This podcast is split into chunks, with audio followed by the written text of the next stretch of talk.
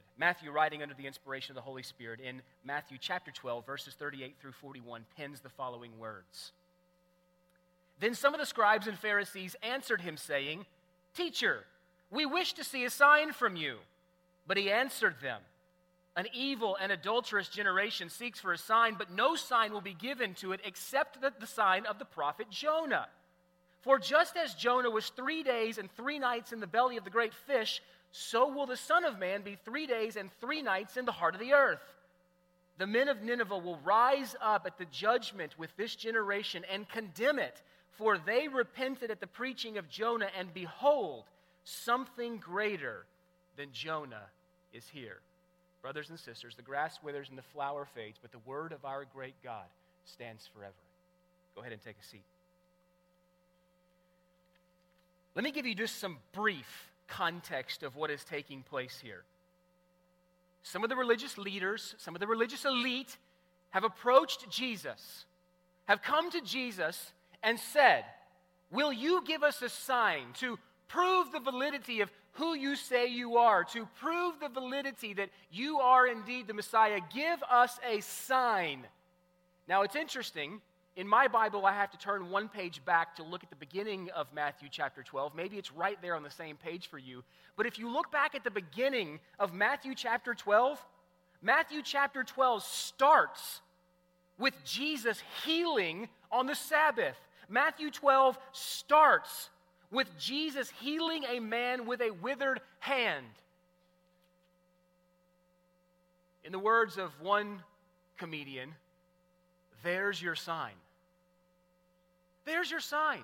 And this wasn't the first time that Jesus had performed a miracle. This wasn't the first time that Jesus had done something miraculous out of the ordinary to confirm the validity of his identity. Jesus had done that numerous times prior to this. But yet, these religious elite come to Jesus and basically ask him to prove himself. If you're really who you say you are, then prove it. Put your money where your mouth's at. Show us something. And Jesus responds to them and he says, You're an evil and adulterous generation. In other words, what Jesus is saying is, I've already shown you enough to charge you as condemned, guilty as charged. You have seen enough light, you have been exposed to enough light that you stand condemned.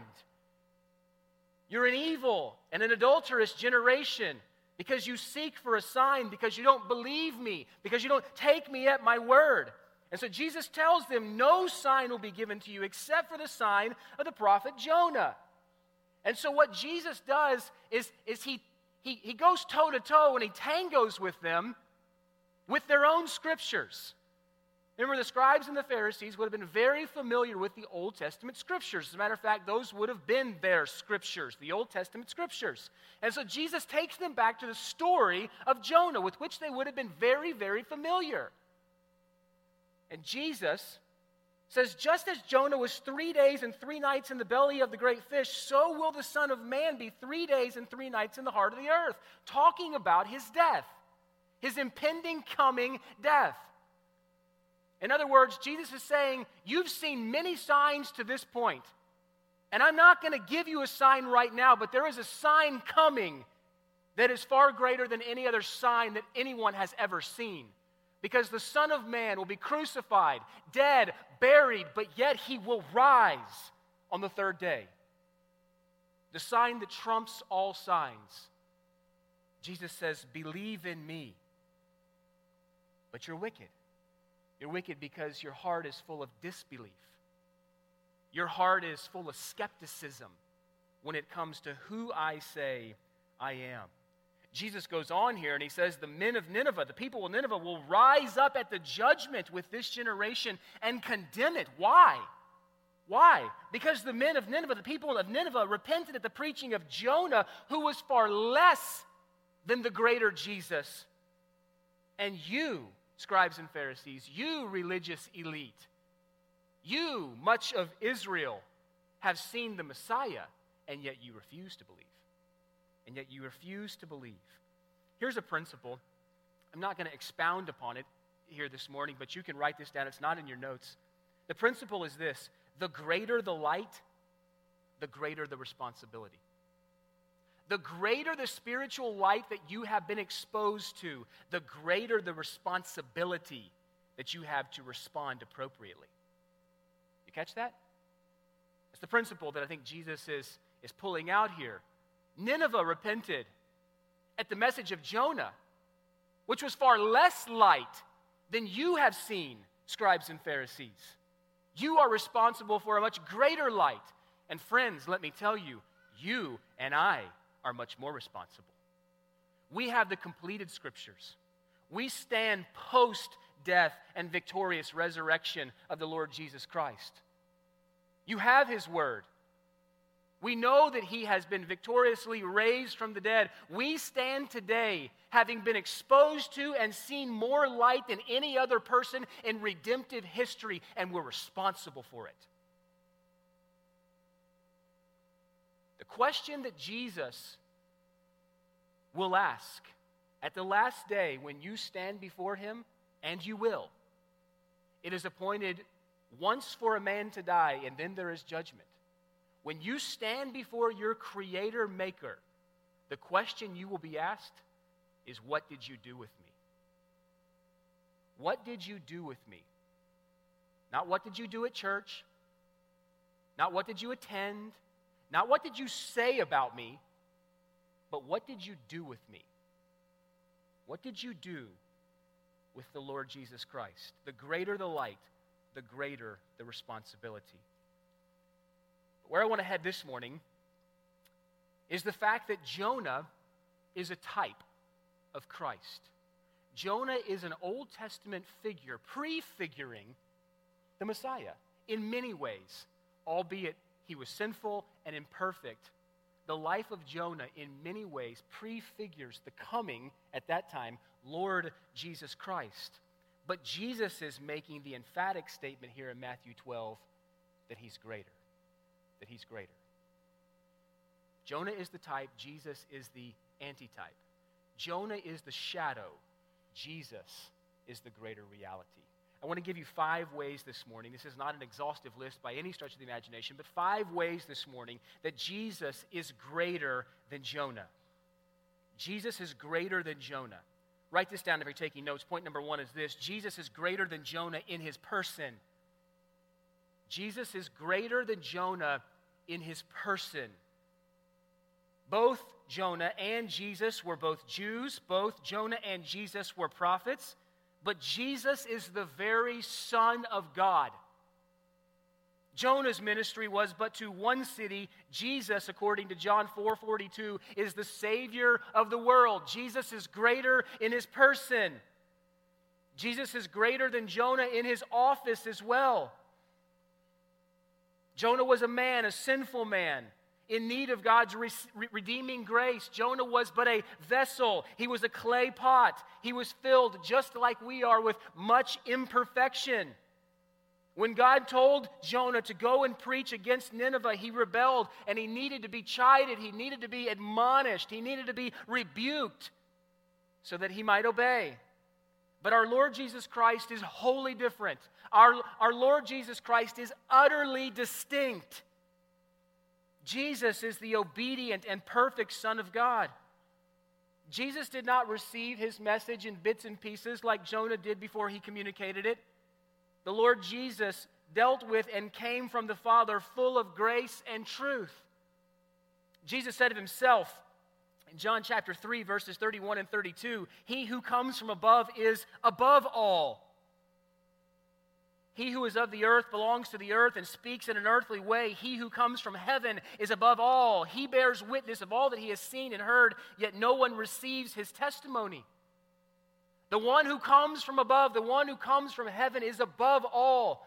Jesus is saying there that he's greater, just as we sang. Greater. There's the contrast. Jonah was a man,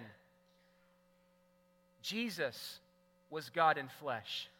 Jonah was given words from the lips of God. Jesus Christ is the Son of God and spoke as Yahweh, spoke as God. Jesus was intimate with the Father. Jesus knew and declared the full revelation of God. Just as Jonah came from Israel to Nineveh, Jesus came from heaven to earth. Jonah was a prophet and he spoke some things, but Jesus is God in the flesh and he spoke the very living word of God. He declares the truth in all things. The whole counsel of God concerning our redemption is declared to us in Jesus Christ. Jesus is greater than Jonah in his person. Jesus is greater than Jonah in his office. The second way that Jesus is greater than Jonah is in his obedience. Jesus is greater than Jonah in his obedience. Jonah was marked, as we saw all through our study, by disobedience, by being very reluctant. Again, that is one of the places that we see ourselves mirrored in the life of Jonah. At times, we're very disobedient, at times, we're very reluctant. At times, we struggle with the very thing that we oftentimes demand from our children, and that is first time obedience. Second time obedience is not obedience, it's disobedience. God demands first time obedience from his children. How are you doing there right now? I have no idea what each one of you is, is going through as far as circumstances, as far as trials, as far as the things of, of daily life. The question, though, is are you practicing first time obedience wherever you are? Are you practicing first time obedience whatever God has called you to, even if you don't like it? Even if you don't like it.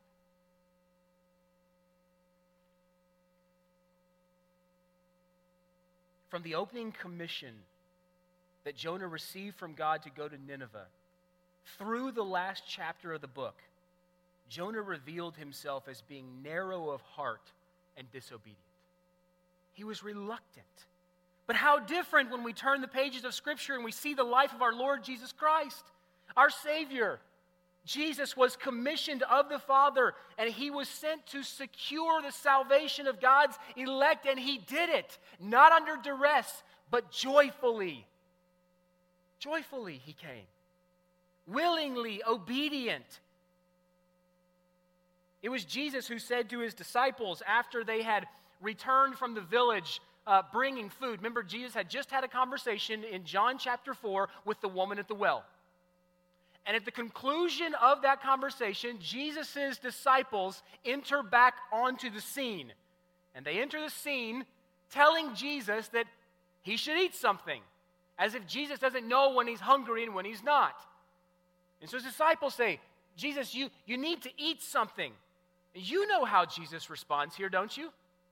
In John chapter 4, Jesus responds and he tells his disciples, I have food to eat that you know nothing about. And then he goes on and he defines it. In John chapter 4, verse 34, Jesus says, My food is to do the will of him who sent me and to accomplish his work. In other words, my, my duty is to be obedient. My food is to be obedient to the will of him who sent me. Jesus was the obedient Son of God who came to perform all the Father's good pleasure. Are we? Are we? Even when Jesus knew that obedience meant that he must be humbled down to the deepest sorrows of reproach even when Jesus knew that he must bear our penalty upon Calvary's cross, yet he was obedient, Philippians chapter 2, obedient to the very point of death, death on a cross. Even when Jesus knew that his obedience would bring him into the awful and horrible darkness of the cross, yet our Lord Jesus Christ was the obedient Son of God. not a reluctant prophet, not a reluctant Savior. The desire to obey his Father burned within him. Think about that as an adjective and ask yourself is it an adjective that could be used to describe your desire, your yearning to obey?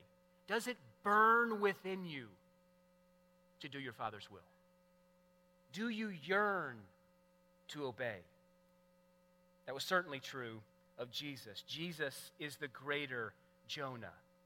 in his obedience. Number three, Jesus is greater than Jonah in his power. Jesus is greater than Jonah in his power. Let me highlight this in just a couple of ways here for you. First, Jesus is greater than Jonah in his power of judgment. In his power of judgment. Jonah was sent to proclaim judgment of the Almighty God against those who would lift themselves up against God. But he himself, Jonah, could not bring that judgment to pass. All Jonah could do is declare the judgment that God told him to declare. But Jonah had no power to bring that judgment to pass. But Jesus does. Jesus does. Jesus executes all the judgments of God perfectly, with unerring precision. Jesus has the power not only to declare judgment, but he has the power to bring it to pass. He sits upon the throne, and all men shall be judged by him. He is the mighty Son of God. He is greater than Jonah in this respect. But Jesus is also greater than Jonah in his power of salvation. Again, Jonah had no power to save Nineveh. All Jonah could do was preach judgment, preach destruction, but he couldn't bring that to pass. But neither could Jonah bring salvation to pass. I mean, think for a moment. If, if the men of Nineveh, if the people of Nineveh had come to Jonah and said, Jonah, we believe your message. How, how can you help free us from our shackles and chains of sin? Jonah would say, I, I have no power to do that. Furthermore, the very fact that Nineveh repented at Jonah's preaching showed the power of God, not the power of Jonah, because we know, according to Paul in 2 Corinthians, that we don't preach with power. Our preaching oftentimes comes with great feebleness. Our preaching comes with great timidity at times, so that the power would rest upon God and not upon men. But one greater than Jonah is here. One greater than Jonah is here, who, who not only declares judgment, but has the power and the authority to execute it. One who has the power and the authority to grant mercy and grace and to bestow salvation, to give repentance, Christ is the one who gives repentance. Jesus Christ is the one who breaks the power of sin. Jesus is the one who cuts, cuts away our, our bracelets and our shackles and frees us from condemnation. Jesus is greater than Jonah in his power. Number four, Jesus is greater than Jonah in his message. Jesus is greater than Jonah in his message. I want to camp here for just a few minutes. Let me, let me give you a few subpoints here. This would be a good place under point number four to, to write an A, B, and C. Because I want to show it to you in three facets. Jesus is greater than Jonah in his message. First of all, in the certainty or in the surety of his message in the certainty or the surety of his message. Jonah, knowing that he had no other option, preached only the tip of the iceberg of God's message. He fulfilled the letter of the law in that God told Jonah to preach 40 days, yet 40 days, and then Nineveh will be overthrown. And that's exactly what Jonah said. But what Jonah did not say is any of the great and high and lofty theology that he expounded in chapter 4. Jesus, or Jonah rather, did, did not come and say that, that God is merciful and gracious, abounding in steadfast love, relenting from disaster. Jonah didn't say any of that. He was obedient to the letter of the law, But he left out the God is gracious and merciful, slow to anger, abounding in steadfast love. He didn't offer that message to Nineveh. And it's interesting to note that after Jonah preached to Nineveh, how does the king respond? Can you remember back to chapter 3? How does the king respond? The king of Nineveh asks a question. Remember what the question is? The question he asks is Who knows? God may relent and turn from his fierce anger so that we may not perish. Chapter 3, verse 9. That's the question that was asked upon Jonah's preaching is who knows? Who knows what God is going to do? Jonah knew. Why didn't he tell them? Why didn't Jonah tell Nineveh that God is gracious and merciful, slow to anger, and abounding in steadfast love? He didn't share with them the certainty of his message or the, the gospel message when it came to God's mercy and his grace. The message of the gospel isn't a message of doubt, friends. It's not a message of uncertainty. We have the certain promise of grace. The, the gospel gives us certainty. The gospel leaves us with no doubt. The gospel leaves us with no vagueness. The gospel leaves us with no shadow. The gospel leaves us with no mist. It's clear, it's concrete. I mean, listen to Jesus' own words here thinking about how concrete the gospel message is, how certain the gospel message is. In Matthew chapter 11, Jesus said, Come to me, all you who are heavy laden, all you who are burdened, and I will give you rest. That's a certain definitive statement. I'll give you rest. I'm merciful and gracious, slow to anger, abounding in steadfast love, and I'll give you rest. Come to me. Stop toiling in your sin. Likewise, Jesus said this in John chapter 6 All the Father gives to me will come to me, and whoever comes to me I will never cast out. That's a definitive statement, it's a certain statement. Jesus said, For God so loved the world that he gave his only Son, that whoever believes in him should not perish but have eternal life. That's a definitive statement. Shall not perish but have eternal life. God himself, through the prophet Isaiah, promises Come now, let us reason together, says the Lord. Though your sins are like scarlet, they shall be white as snow. Though they are red like crimson, they shall be like wool. Paul tells us everyone who calls on the name of the Lord will be what? These are all definitive statements, friends. There is no uncertainty in the gospel message. What we preach should never leave someone saying, maybe God will do what he said he'll do. No. We preach the gospel with conviction, with power, with grace, but with truth. Jesus is greater than Jonah in the certainty of his message. Jesus is greater than Jonah in the richness of his message. The message of the gospel blooms forth it displays brilliant color, smells that are vibrant. It's beautiful, it's rich, it's depthy, it's glorious. Such is the message that Jesus preached. Nineveh was only given the hope that God would relent from the destruction that he promised, but the gospel message is that Jesus, the perfect Lamb of God, places the burden of our sins squarely on his own shoulders. The gospel message is that, that, that God made him, Jesus, who knew no sin, to be sin for us, so that in him we might become the righteousness of God. How rich a message! How beautiful a message! How vibrant a message! How life giving a message! The gospel message isn't just maybe God will relent. The gospel message is that Jesus stood in your place and God still did not relent, but crushed his son. Because God is just. Sin demands the righteous justice of God. God cannot sweep our sin under the rug and turn a blind eye and forget as if it ever happened. God would be unjust if that were the case. Just as the judge who knows that he stands eyeball to eyeball with a convicted murderer, but yet lets him go, he would be unjust. He would lose his license. He would be debarred. He's unjust. Not only would he be unjust, but he'd be tried and convicted himself. Should be, at least. We have a flawed justice system, obviously, but God's justice system is not flawed.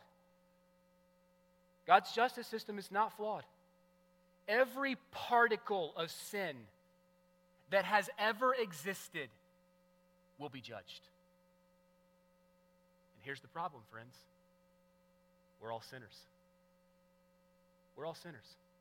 Every single one of us stands guilty of sin. Every single one of us, without exception man, woman, boy, girl, child, adult, senior adult, and everyone in between has missed the mark of God's perfection, has missed the mark of righteousness. And the question at the end of the day is how is God going to make an unrighteous man or an unrighteous woman right with himself? Something has to be done for our sin. God wasn't joking around, He wasn't kidding in the garden when He said, As surely as you eat of it, you will what? Sin demands death. Sin demands death. God crushed his own son in our place. That's the richness of the gospel message. The offer of the gospel and the joy of salvation is that all my sin and all my shame and all my judgment became Jesus's on the cross, and all of his privileges and all of his promises became mine. You catch that? How rich a message. How rich a message. Matthew Henry once wrote Come and see the victories of the cross. Christ's wounds are my healing. His agonies are my repose. His conflicts are my conquests. His groans are my songs. His pains are my ease. His shame is my glory. His death is my life. And his sufferings are my salvation.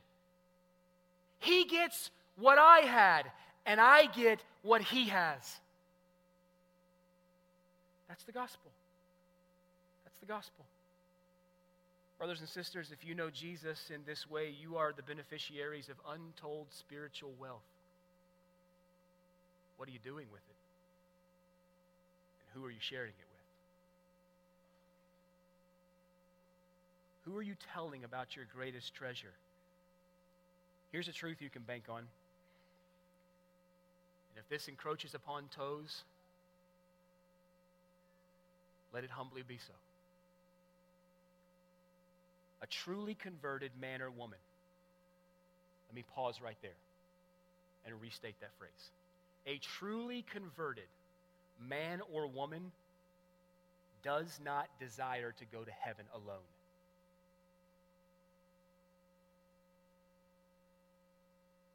Jesus is greater than Jonah in the richness of his message. Let me give you the third way here, still dealing with the topic of the message. Jesus is greater than Jonah in the heart of the message bearer. The heart of the message bearer is distinctively different in the case of Jonah and Jesus. Jonah's religious pride caused him to hate the Ninevites. The only reason that, that Jonah went to Nineveh was because God made him go. In, in a very real sense, God was getting ready to kill him if he didn't go. God was willing to sink the little dinghy that he was floating on in the middle of the ocean to help his prophet know that obedience was demanded. And we should never be so arrogant, friends. There are plenty of examples, both Old Testament and New Testament. And, and purpose or the point in my saying this is, is not scare tactics, it's not just to, to instill fear, but it is a reality. God just might take one of his children out, then let his child continue in disobedience. Just let that settle in for a moment. Matter of fact, don't let it settle. Let it stir you up. Let it make you ask questions. Let it make you examine yourself. And me as well.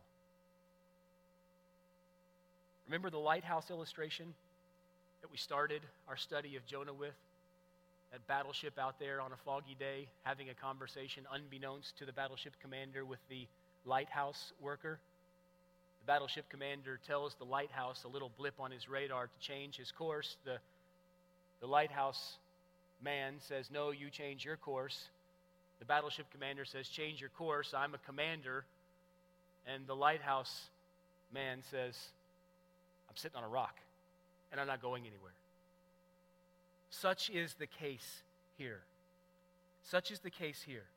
The lighthouse isn't moving, God isn't moving. God's children, just like Jonah, will obey.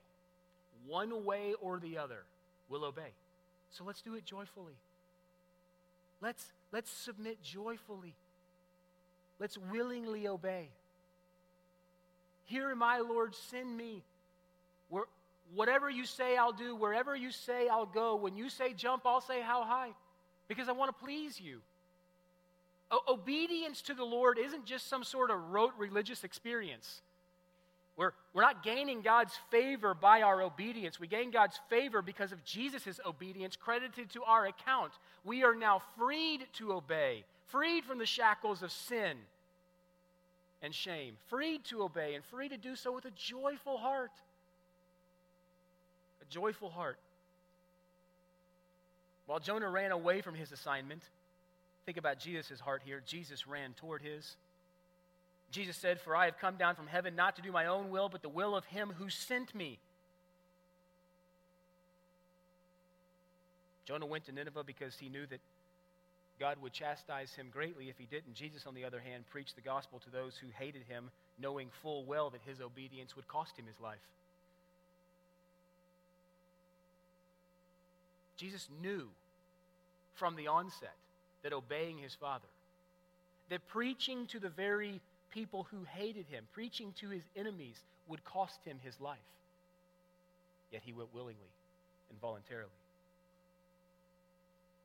Jonah showed up only bearing an announcement of judgment and condemnation. A message that, though he didn't want to go in the first place, probably didn't hurt his feelings to preach.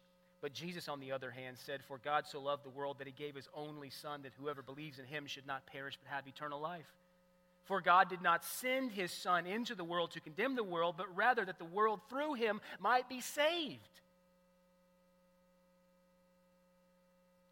Thinking about the heart of Jonah and the heart of Jesus. After Nineveh's repentance, Jonah set sulking outside the city of Nineveh, hoping for their destruction. But Jesus, on the other hand, stood outside Jerusalem in Luke chapter 14, and he wept over Jerusalem's lostness. He longed for Jerusalem's repentance.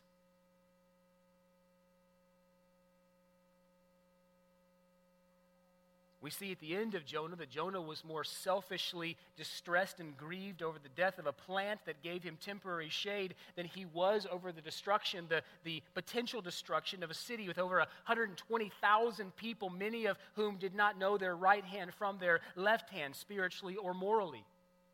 But yet, but Jonah was all up in arms about the plant. Jesus, on the other hand, for the joy set before him, willingly endured the cross and voluntarily despised its shame. Why? So that he might turn sinners into sons. Jesus is the greater and truer Jonah. Number five, and last this morning Jesus is greater than Jonah in his death and resurrection. Jesus is greater than Jonah in his death and resurrection. One of the radiant truths of the book of Jonah is that salvation belongs to the Lord. Matter of fact, that phrase, word for word, is back in chapter 2, verse 9. Salvation belongs to the Lord. God can use whomever He wants, whenever He wants. I've encouraged you on multiple occasions to memorize Psalm 115.3. Our God is in heaven, He does whatever He pleases. God can't deny himself, he can't lie, he can't sin. Outside of that, God can do whatever he wants in accordance with his character. Our God is in heaven and he does whatever he pleases.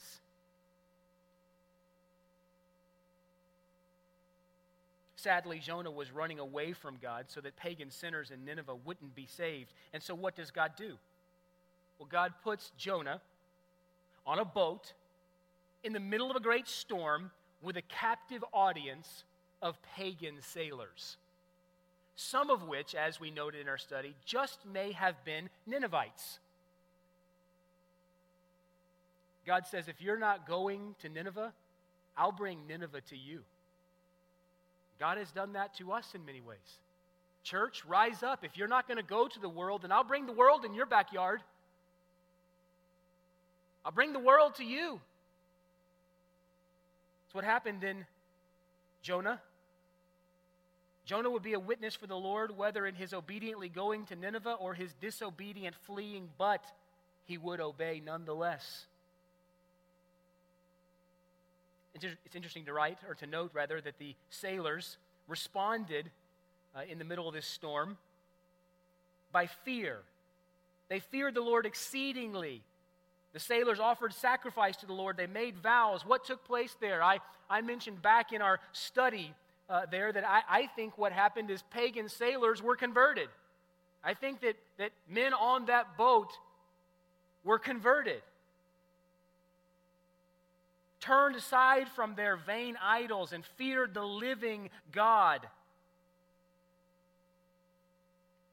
Those sailors referred to Yahweh five times in that chapter. But how were they saved? How were the sailors saved in a practical sense? Well, they were saved by the substitution of Jonah. Jonah was hurled. That word is used many times in Jonah's book. There's, a, there's some irony there, there's a play on words. The Lord hurled the wind. Jonah was hurled into the sea, and then the sea stopped from its raging. Jonah was thrown, thrown into the sea of God's wrath, and the sailors were subsequently temporarily saved from the storm. Well, let me turn your attention again back to our text, Matthew chapter 12. Look at your Bible there. Look particularly or specifically at verse 41. Jesus makes this emphatic statement with all that as some context. Something greater than Jonah is here. Something greater than Jonah is here. We see, we see a, a prefiguring or a type in Jonah. Jonah was hurled into the sea of God's fury, and that in doing so, the sailors were saved. The seas became calm. Jonah, in a sense, was a sacrificial substitute.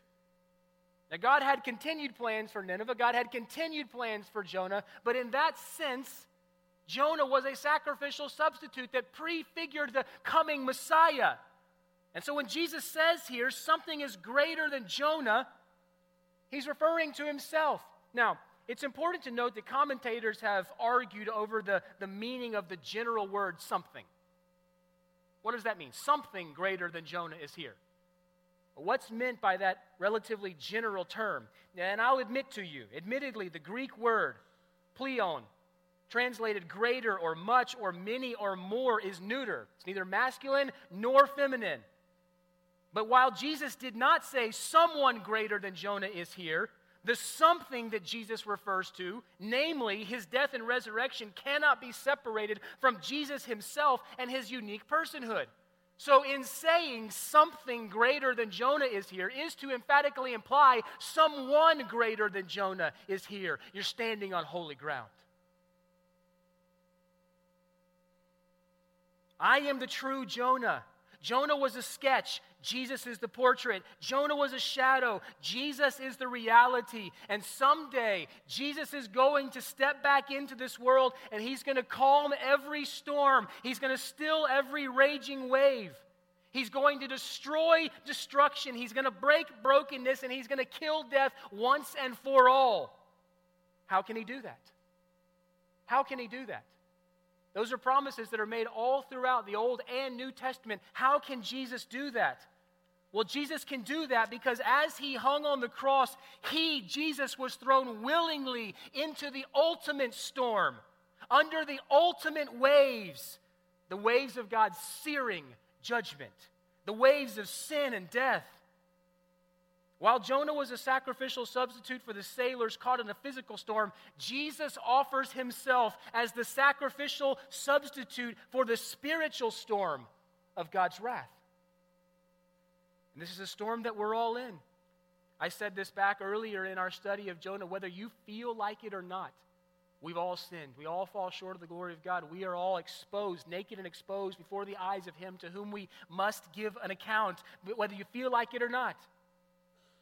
That's the reality of our fallenness.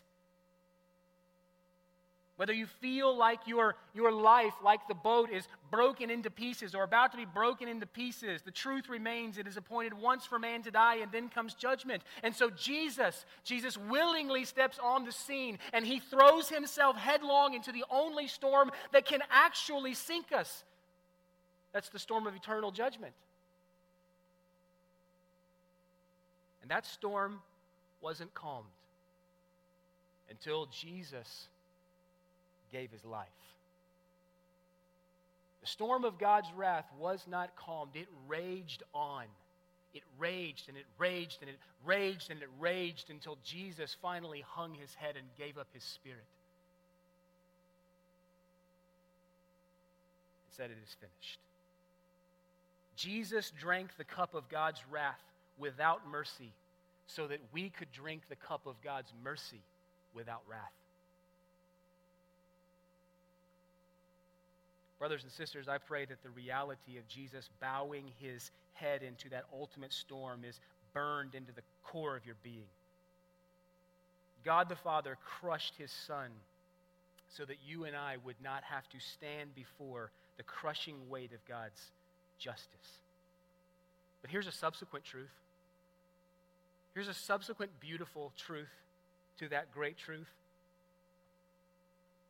If God didn't abandon you in the ultimate storm of his wrath, he certainly won't abandon you in all the lesser storms of life.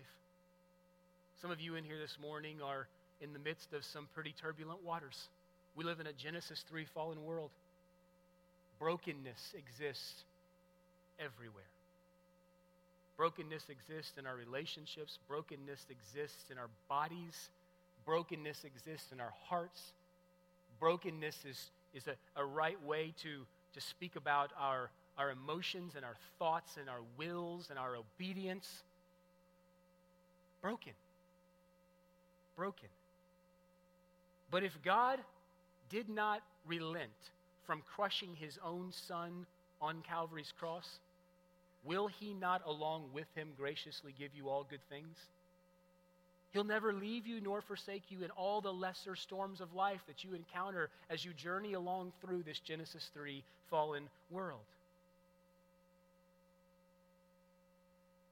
Someday soon, we have the great hope that the captain of our salvation will return and he'll still all storms for all eternity. No more tears, no more pain, no more death. Let me leave you with this here this morning. In the late 1700s, the English Baptist pastor John Rippon, published a collection of hymns that was actually meant to be an appendix uh, to a hymn volume that Isaac Watts had written. And Rippon's collection was the jewel that we have sung for the last 230 years as the church. How firm a foundation. How firm a foundation. Listen to these words. When through the deep waters I call you to go, the rivers of woe shall not overflow. For I will be with you, your troubles to bless, and sanctify to you your deepest distress. The soul that on Jesus has leaned for repose, I will not, I will not desert to its foes. The soul, the soul that all hell should endeavor to shake, I will never, no, never, no, never forsake. That is the captain of your salvation. He'll never leave you nor forsake you. He'll never leave you nor forsake you.